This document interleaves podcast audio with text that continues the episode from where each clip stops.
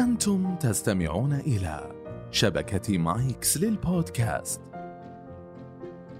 بودكاست مهارات مع ماجد بن جعفر الغامدي.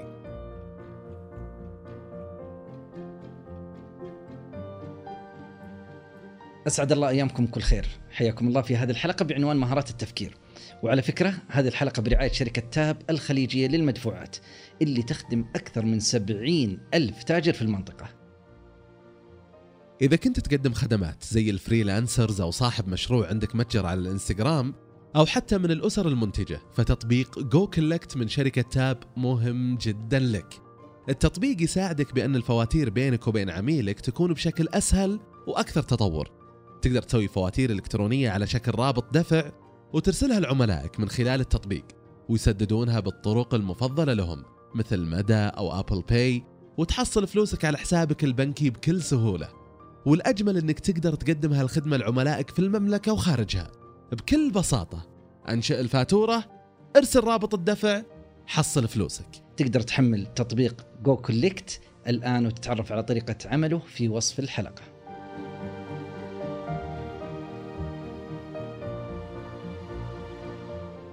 نبدأ الحلقة بالله مستعينين مهارات التفكير. أنا أحب دائما أعرف في البداية تعريف. يعني بسيط ومختصر حتى نفهم إيش قاعدين نتكلم عنه.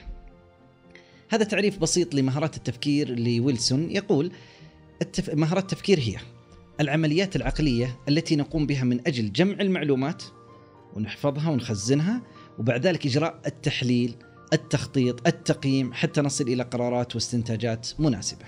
هذه بكل بساطة مهارات التفكير. التفكير حاجة مهمة في حياتنا. ولذلك يعني قاعدين نحاول نتعلم التفكير بطريقة صحيحة فبعضهم يحرص على القراءة وهنا مقولة لإينشتاين يقول أي رجل يقرأ كثيرا ويستخدم دماغه قليلا جدا يقع في عادات التفكير الكسولة ماذا يقصد؟ لدينا التفكير نوعين تفكير عميق نشط وتفكير كسول خالي من الإبداع والاستنتاج. بعضهم يقرأ ويحرص على القراءة حتى ينمي تفكيره وينمي أفكاره. ممتاز، ولكن فرق بين الذي يقرأ دون تحليل، تمحيص، ربط.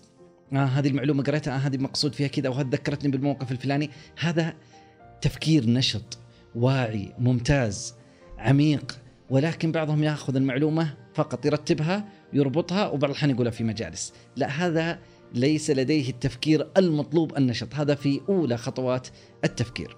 القراءة ممتازة ولكنها سوف تبقى حاجة ثانوية إن لم ندمجها بالتفكير. كيف أفكر؟ خلوني أعرف بعض أنماط التفكير. هناك نماذج كثيرة وبعضها نظريات. خلوني أخذ واحدة من أبسطها وأشهرها القبعات الست في التفكير. التفكير عندنا متعدد فهذه سموها قبعات لأنك تحتاج بعض الأحيان إنك تأخذ القبعة وتلبسها. بعد قليل تشيلها وتلبس قبعة لون آخر وهكذا. بمعنى أن لا تجعلها لك قبعة بلون دائم. فما هي قبعات تفكير الست. الأولى القبعة البيضاء. هذا تفكير حيادي فيحتاج في بعض الأحيان أن ترتديها وتفكر بطريقة حيادية. كيف؟ أرقام أحداث معلومات بدون بعض الأحيان تحليل ولا تأويل ولا شيء خلاص. هذه هي كما هي. القبعة الثانية اللون الأحمر التفكير العاطفي. في حدث فيه مشاعر فيه أحاسيس فتحتاجها أيضا في بعض الأحيان. ويحتاجها الإنسان في حياته الأسرية مع أبنائه وبناته مع والديه مع الزوج مع زوجته الزوجة مع زوجها. يحتاج نحتاج القبعة الحمراء بطريقة جيدة وجميلة. القبعة الثالثة والبعض يخاف منها القبعة السوداء. التفكير المتشائم. يحتاج في بعض الأحيان أن تنظر إلى الريسك أو تنظر إلى المخاطر أكثر من أن تنظر إلى الفرص. فلذلك طبيعتها الحذر الخطر. انتبه بعض الأحيان الرفض السلبية. ترتديها وتنظر كيف سوف تكون الأمور ثم بعد ذلك تخلعها وتلبس قبعة أخرى. القبعة الرابعة الصفراء. هذا التفكير المتأمل. نقد إيجابي فيها أحلام فيها آمال فيها تعليقات تحفيزية بناءة للآخرين. القبعة الخامسة القبعة الخضراء. التفكير الإبداعي أفكار مميزة غريبة ما فيها رقابة تكون في جلسات العصف الذهني. اشطح إلى ابعد درجة؟ انت ترتدي القبعة الخضراء. اذهب إلى أبعد يعني الحدود أو حتى بدون حدود. القبعة السادسة والأخيرة القبعة الزرقاء اللي هي التفكير الشامل. ربط الأفكار انظر إلى المشهد كاملا. فيها دقة فيها انضباط بحث عن حلول. ما هو الحل الأمثل؟ لأني أنظر إلى المشهد كاملا سوف تجدون هذه المعلومات في إنفوجرافيك خفيف وبسيط عن القبعات الست في حسابنا على بودكاست مهارات على تويتر بإذن الله تعالى. طيب كيف أبدأ أفكر بطريقة جيدة؟ يقولون أحد أول الخطوات الجيدة التي تساعد على التفكير هي نقد النفس. انتقد عمرك وانتقد أفكارك وانتقد ما تتبناه وحاول هدف الانتقاد هو البناء والتغيير لأنه بيكون عندك تلقائيا مرونة. آه ما دام هذه طيب خليني أبدأ أفكر هل هي مناسبة لا غير مناسبة؟ هذه خطوة جميلة. أن تنتقد ما تحمله من أفكار حتى تصل إلى ناحية أحادية ثم بعد ذلك إذا تبنيت نفس الأفكار وعدت إليها تعود بقناعة. ولديك أسباب واحد اثنين ثلاثة. خطوة ثانية الاستماع الفعال. بعض الأحيان نعطي الناس ثقة. أو نعطي الموضوع أهمية فنستمع خلاص مسلمين، لا يقول لك الاستماع الفعال في بعض الأحيان تحتاج أن تنتقد. وإذا تأذنوا لي أن نعمل تمرين في هذا البودكاست وفي هذه الحلقة.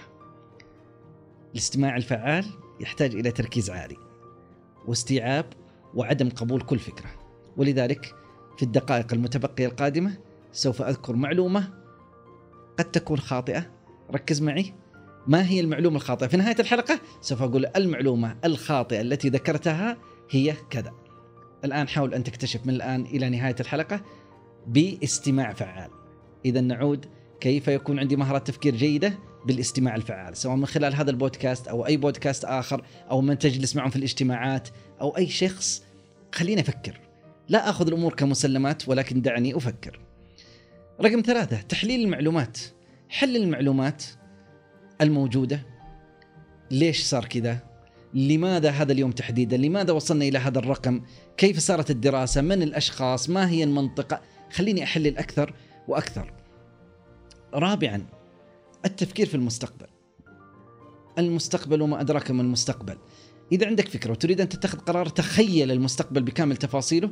عندها سوف يكون قرارك ممتاز وجميل. عندها سوف تربط تلقائيا لأنك تفكر في المستقبل. ويقول لك جزء من الشغلات التي تساعد على النجاح وهي واحدة من عادات السبع في النجاح ابدأ والنهاية في مخيلتك. أنا أحتاج أني أتخيل كيف بتصير النهاية.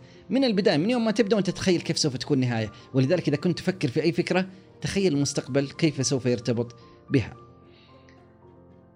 آه نختم هذه الحلقة. الله يعطيكم العافية بمهارات التفكير السليم. خلينا ناخذ نماذج على التفكير. سبعة نماذج من أنماط التفكير.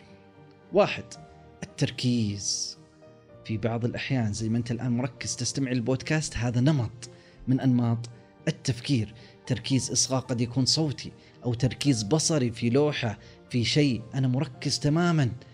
في فكرة أتخيلها أتأملها أحل هذا كله تركيز. رقم اثنين من أنماط التفكير التذكر. عملية ذهنية بحتة. استرجع معلومات استرجع هذا هذه تسترجع أي معلومة صورة صوت. تراك ما زلت قاعد تفكر هذا جزء من التفكير. رقم ثلاثة خليني أنظم الأفكار التي لدي فتسمى التنظيم. نظم هذه الفكرة مع هذه كيف سوف تكون هذه أحد مهارات وأنماط التفكير. رابعا التحليل وعرجنا عليها سابقا يحتاج أن تحلل بعض المعلومات وأن لا تأخذها كمسلمات. خامسا التركيب. أن تبنيها وتركبها مع بعضها. وبعض الأحيان ننتقل للسادسة وهي الربط. ففي بعض الأحيان تحتاج أن تربطها. تربط معلومة مع أخرى. ربط هذه مع هذه فهذا أيضا أحد أنماط التفكير. سابعا وأخيرا هو حقيقة ليس أخيرا ولكن في النقاط التي لدي تعتبر أخيرا التقييم. أي حاجة؟ والله خليني أقيمها. أقيم الفكرة أقيم المكان أقيم الصورة أقيم الصوت أقيم. خليني أقيم. ترى بعض الأحيان يقول لك التفكير الناقد يعطيك مساحة لحلول جيدة يعطيك مساحة لتفكير نشط يعطيك مساحات أوسع بكثير مما تتصور بما أني وصلت إلى نهاية الحلقة وبيننا تمرين أنه في معلومة خاطئة لأنه كان تمريننا الاستماع الفعال أن تستمع بفاعلية عالية وتركز وتحلل كامل المعلومات سؤالي لكم أيها الكرام هل توصلتم إلى ما هي المعلومة الخاطئة؟ هذه تلك. حقيقة لم أقل أي معلومة خاطئة ولكن جعلت الكلام كله يسير كما هو. لماذا لم أذكر أي معلومة خاطئة؟ لكن أريدكم أن تجربوا تجربة فعلا استماع فعال، أنت قاعد تستمع الآن بفاعلية وتدور لا يمكن هذه خطأ، لا هذه خطأ، لا هذه خطأ، حلو هذا الاستماع الفعال. ليكن نمط تفكير واستماع عندك دائم. أن تستمع الآخرين بفاعلية وألا تسلم عقلك وتعطيه الآخر. لا لا أنا أستمع وأركز وأحاول أن أقرأ ما خلف السطور مثل ما فعلت قبل قليل. آه، أكرر شكري على هذا الاستماع الفعال والتركيز والبحث عن معلومة خاطئة. أختم بمقولة جميلة لتوماس ساز يقول التفكير عملية تتطلب الشجاعة أكثر من الذكاء. وعلى فكرة هذه الحلقة برعاية شركة تاب الخليجية للمدفوعات اللي تخدم أكثر من سبعين ألف تاجر في المنطقة. تقدر تحمل تطبيق goCollect الآن وتتعرف على طريقة عمله في وصف الحلقة.